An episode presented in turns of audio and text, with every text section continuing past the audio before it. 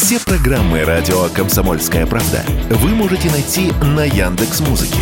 Ищите раздел вашей любимой передачи и подписывайтесь, чтобы не пропустить новый выпуск. Радио КП на Яндекс Музыке. Это удобно, просто и всегда интересно. Минздрав сообщил о прорыве в фармакологии. По данным ведомства, российские ученые создали суперантибиотик – инновационный препарат, способный вылечить даже когда бессильны самые мощные антибиотики. Первые успешные испытания уже проведены. Его уникальность в особом принципе действия. Антибиотики обычно убивают бактерии для того, чтобы подавить инфекцию. Новый же препарат должен не убивать бактерии, а только их обезоруживать. Разработка может стать шагом к решению проблемы формирования резистентности, устойчивости бактерий к антибиотикам, объяснил Радио КП директор по развитию компании RNC Pharma Николай Беспалов.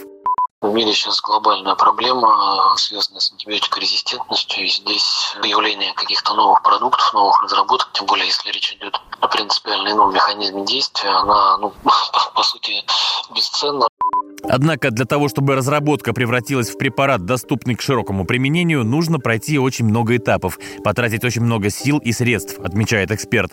Сама по себе разработка это прекрасно, но для того, чтобы разработка превратилась в препарат, нужно пройти а, очень много этапов, нужно потратить очень много сил и средств. Если все благополучно сложится, то препарат на рынке появится, но это случится в лучшем случае через несколько лет. Мы не знаем, в принципе, спектр возможных применений данного продукта, а здесь именно перспективы скорее будут зависеть от именно спектра заболеваний, где может применяться, и, собственно, насколько эффективно он сможет работать, и будет ли он вытеснять существующие препараты.